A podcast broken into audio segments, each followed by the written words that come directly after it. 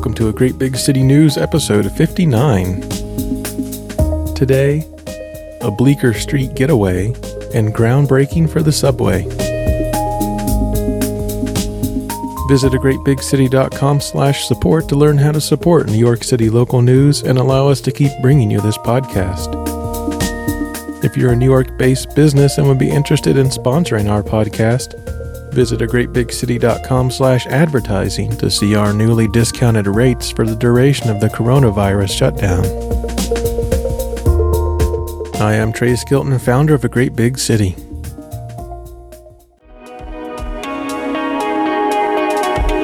The impact of the coronavirus on the city has only gotten worse over the past week.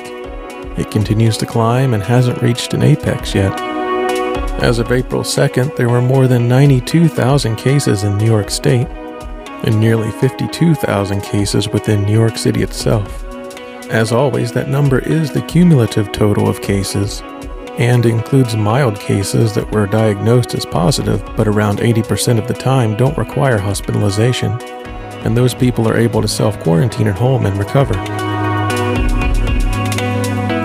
The absolute best defense may seem strange because you're not doing anything but staying at home. Putting that physical distance between people is the only defense we have at the moment. Making sure that you don't touch shared surfaces in public and then touch your face. And as of this week, Mayor de Blasio recommends wearing a face covering when going outside. Not the professional kinds of mask that a hospital would use, but merely something that would prevent droplets from hitting your mouth and nose if they were coughed or sneezed by someone else.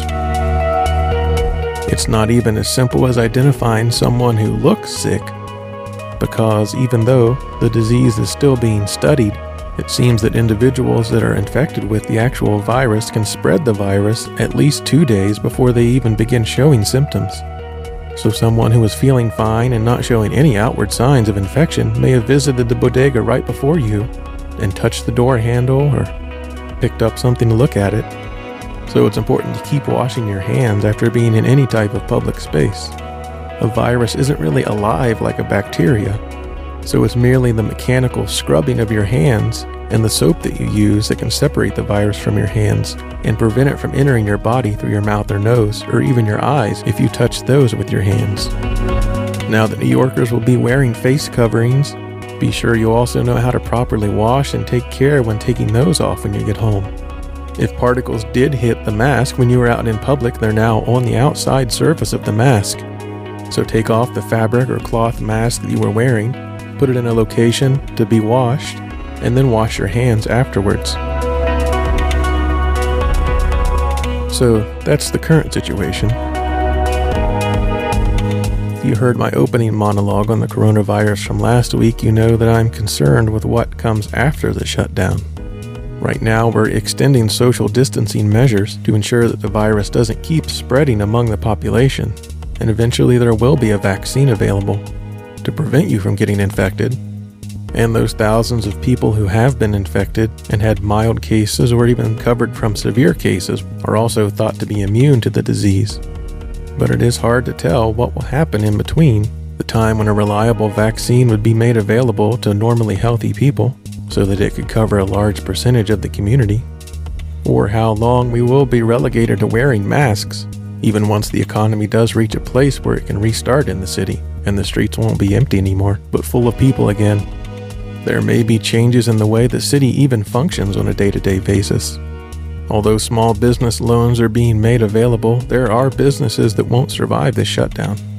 And even though if you've lived in a neighborhood in New York long enough, you've seen a lot of storefronts change, there may even be changes in the ways that the remaining businesses function. New York has always relied on delivery services for food and laundry, and sometimes even groceries. But will all those become even more common now?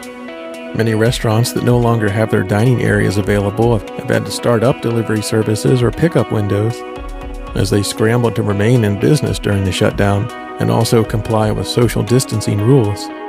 So while the suburbs may have drive throughs, New York restaurants may continue to have pickup windows for quite a while now.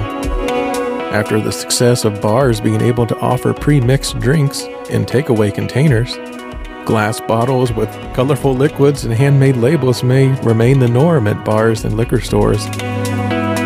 For those of us that remember a time before the shutdown, you may remember that drones and delivery robots were talked about, but didn't develop in time for this shutdown, but, but still may become common in New York at some point in the future.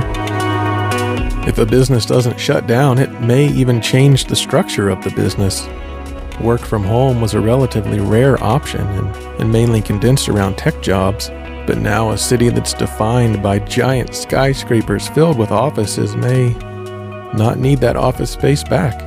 If companies have now found that employees are able to work from home with no real change in productivity and an increase in comfort for their employees. Will schools continue to offer distance learning?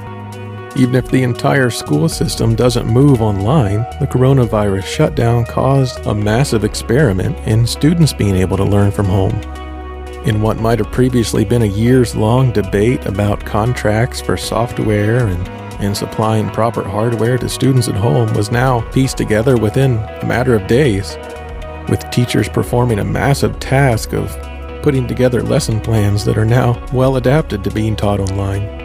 Even if it was just one or two days a week, would the school system become more online also? Could students from across the city simultaneously connect with a teacher in any part of the city to learn a specialized lesson?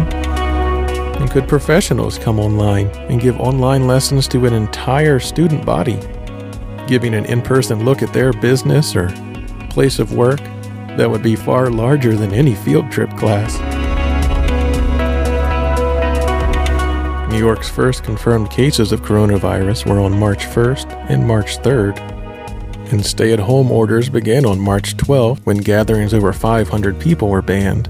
And on March 20th, a statewide stay at home order was enacted, which means that under perfect conditions, we're now right at the 14 day span of staying at home, which, all things considered, will also hopefully mean we'll begin to see the effects of staying at home and maintaining a six foot distance from each other.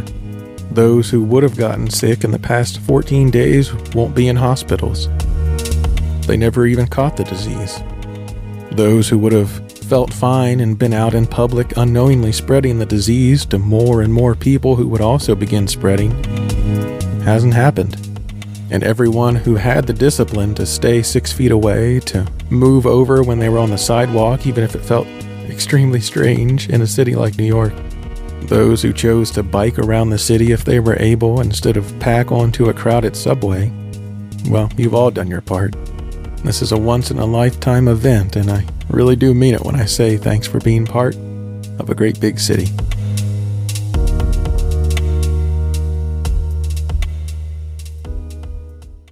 Hopefully, these monologues on the coronavirus won't need to become a standard feature of the podcast, but for the foreseeable future, I'll likely be including this segment at the top of the show, if nothing else than as a way to document an historic event. The podcast today will still be missing its upcoming events sections because there are no upcoming events. But a new addition this week is the AGBC voicemail line, where you can share your thoughts on how you're making your way through the coronavirus shutdown. Call or text 646 470 2464 and your message may be shared on the next podcast. A special thanks goes out this week for the increased support that a great big city has seen via subscriptions and individual contributions. Sadly, it's still below the overall goal of completely supporting the site and allowing it to grow. So visit a greatbigcity.com slash support to make a one-time contribution of any amount or an ongoing subscription for as low as $2.12 per month. Coming up, this week in history.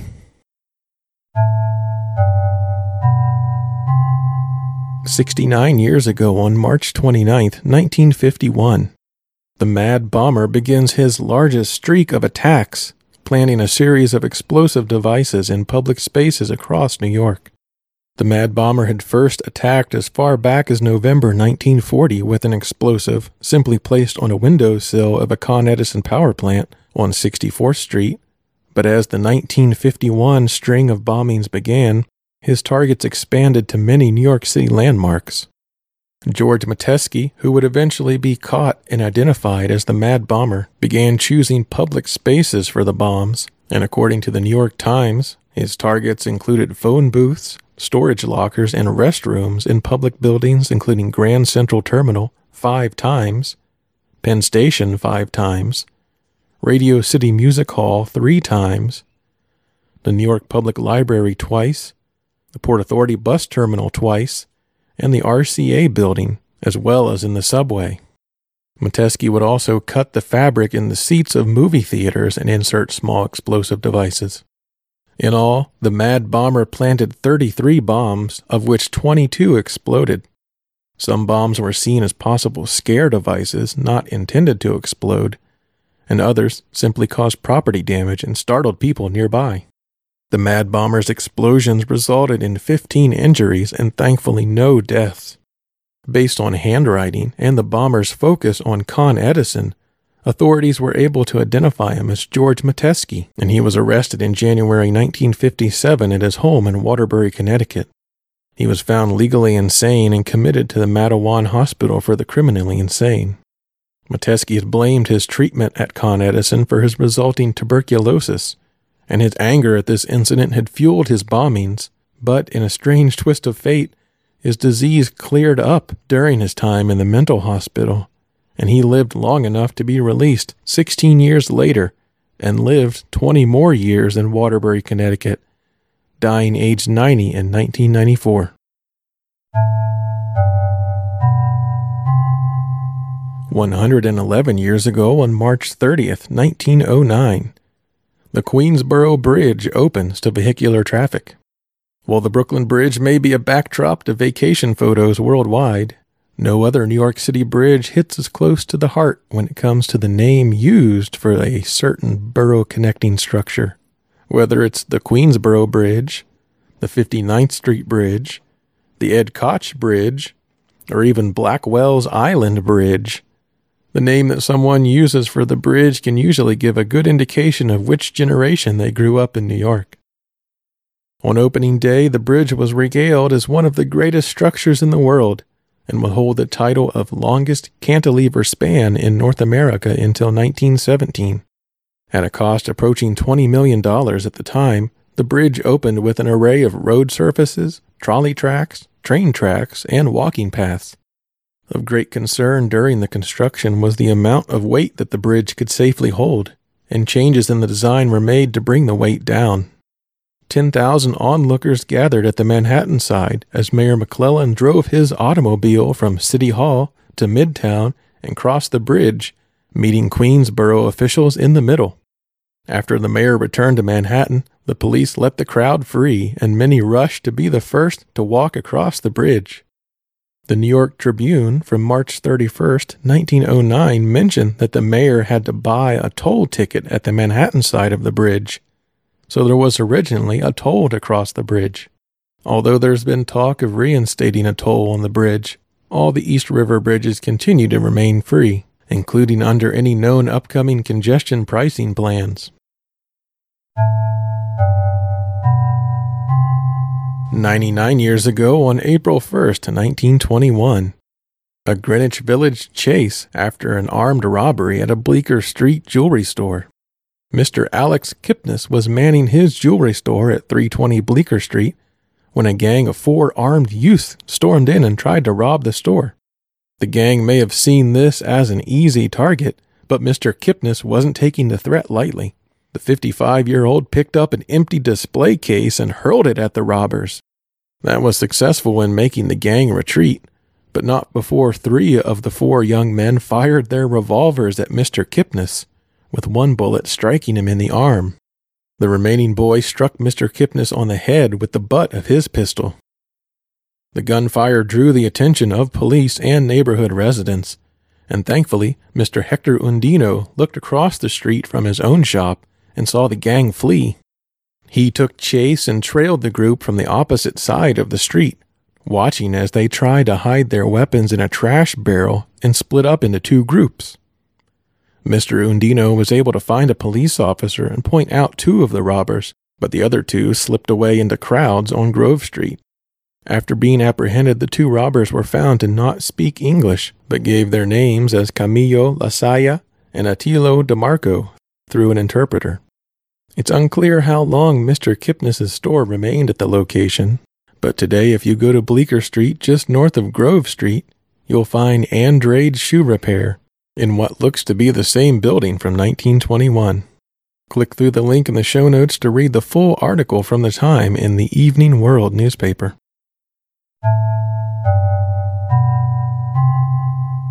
One hundred and twenty years ago, on March twenty fourth, nineteen hundred, Mayor Van Wyck holds a groundbreaking ceremony to begin subway construction.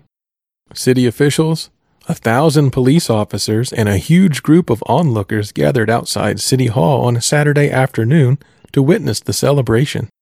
A New York Times article from the time paints a lively scene of crowds gathered and the comments delivered as city officials dug into the ground with a sterling silver shovel made by Tiffany and Company. Members of the crowd pushed forward and tried to grab dirt and pieces of rocks from the excavated break in the sidewalk in front of City Hall, and Mayor Van Wyck even gathered the first shovel full of dirt into his new silk hat. Real work on the Interborough Rapid Transit System would begin later that week and would open four years later on October 27, 1904.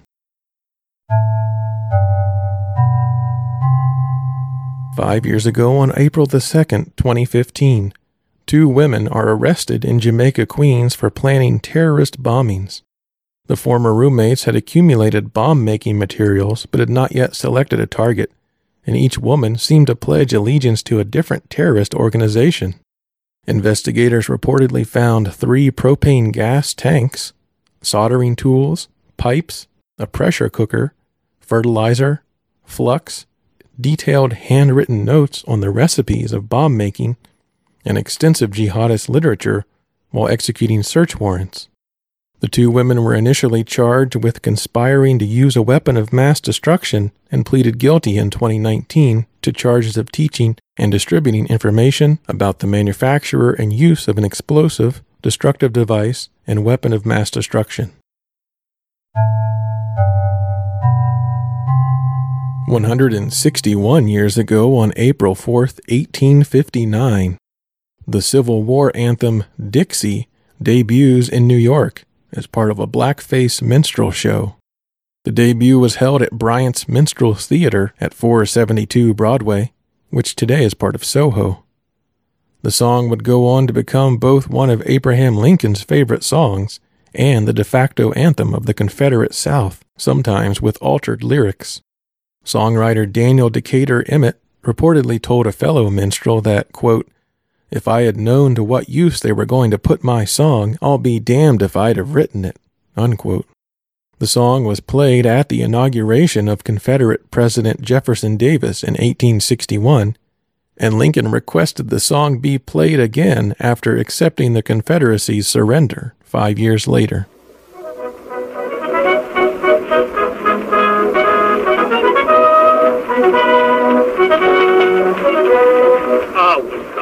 In the land of cotton. Old times are and not forgotten. Look away, look away, look away, Dixieland. In Dixieland where I was born in early on one frosty morning. Look away, look away, look away, Dixieland. And I wish I was in Dixie. Hooray, hooray, in Dixieland. My dad and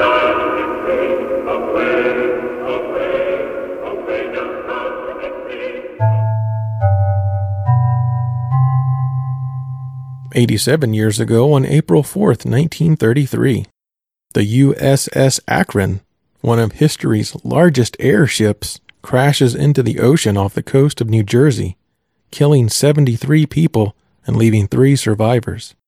The 785 foot long airship was an airborne aircraft carrier, able to launch and receive fighter planes via a trapeze system and trapdoors on its bottom side. It crashed into the ocean after storms and violent wind gusts pushed it too near the water, and its lower rear fin was torn off when it hit the water surface. Another, smaller Navy blimp also crashed while searching for survivors, killing two of the seven crew on board. New Jersey would also be the site of the Hindenburg disaster just four years later and 10 miles away from the USS Akron crash site. As a result of the Akron's crash, its sister blimp was equipped with adequate life vest and inflatable lifeboats, and only two members were killed when it suffered a crash into the Pacific Ocean two years later. 47 years ago, on April 4, 1973, the Twin Towers of the original World Trade Center officially opened, becoming the tallest buildings in the world.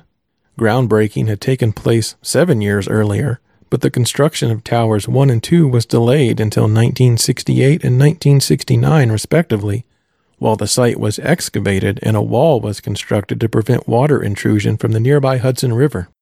The towers had topped out and tenants had begun moving in, but April the 4th marked the ribbon cutting ceremony that officially opened the towers. Construction required razing 13 square blocks of lower Manhattan that included a section of electronics retailers known as Radio Row. The towers would remain the world's tallest until the completion of the Sears Tower in Chicago just one year later, and they would remain standing 28 years until the September 11th attacks. And 53 years ago, on April 4, 1967, Martin Luther King Jr. delivers a speech at Riverside Church in Morningside Heights titled Beyond Vietnam A Time to Break Silence. The speech proved controversial as it associated the civil rights movement with the anti war movement. It seemed as if there was a real promise of hope for the poor, both black and white through the poverty program. There were experiments, hopes, new beginnings. Then came the build-up in Vietnam. And I watched this program broken and eviscerated as if it was some idle political plaything of a society gone mad on war.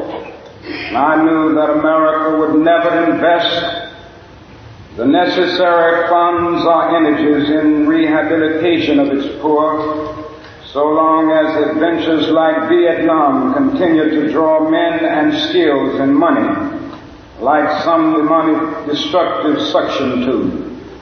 So I was increasingly compelled to see the war as an enemy of the poor and to attack it as such. Martin Luther King would be assassinated exactly one year later to the day in Memphis, Tennessee. Park of the Day Haffen Park on Burke Avenue in the Bronx, named after Louis F. Haffen, the first borough president of the Bronx. In 1996, Haffen Park received new modular play equipment, including slides, clatter bridges, and ladders and also underwent safety improvements and repaving. In 2006, a $1.2 million reconstruction project included the installation of a new synthetic turf field for both baseball and soccer and a refurbished ball field fence. Here's something you may not have known about New York. You can take a free training course from the Department of Health to learn the right words to say to someone who is suffering with mental distress or substance abuse. The free eight hour training is made possible by the Thrive NYC initiative. Extreme highs and lows for this week in weather history. On March 29, 1945, there was a record high of 86 degrees. And on March 29, 1923, a record low of just 10 degrees. Weather for the week ahead? Cloudy with light rain possible throughout the week with temperatures rising into the 60s and falling down as low as 38 degrees next Friday. Thanks for listening to A Great Big City. Follow along 24 hours a day on social media at A Great Big City or email contact at A Great Big City with any news, feedback, or topic suggestions. If you'd like to call in and leave a message or respond to something you've heard on the podcast, call the AGBC voicemail line at 646 470 2464. Subscribe to A Great Big City News wherever you listen to podcasts iTunes, Google Play, Player FM, Spotify, TuneIn Radio, or listen to each episode on the podcast pages at agreatbigcity.com slash podcast. If you enjoy the show, subscribe and leave a review wherever you're listening, and visit our podcast site to see show notes and extra links for each episode. Our intro and outro music is Start the Day by Lee Rosevere. And the opening monologue music is at hotline.gov by Anonymous420. Thanks for being part of a great big city.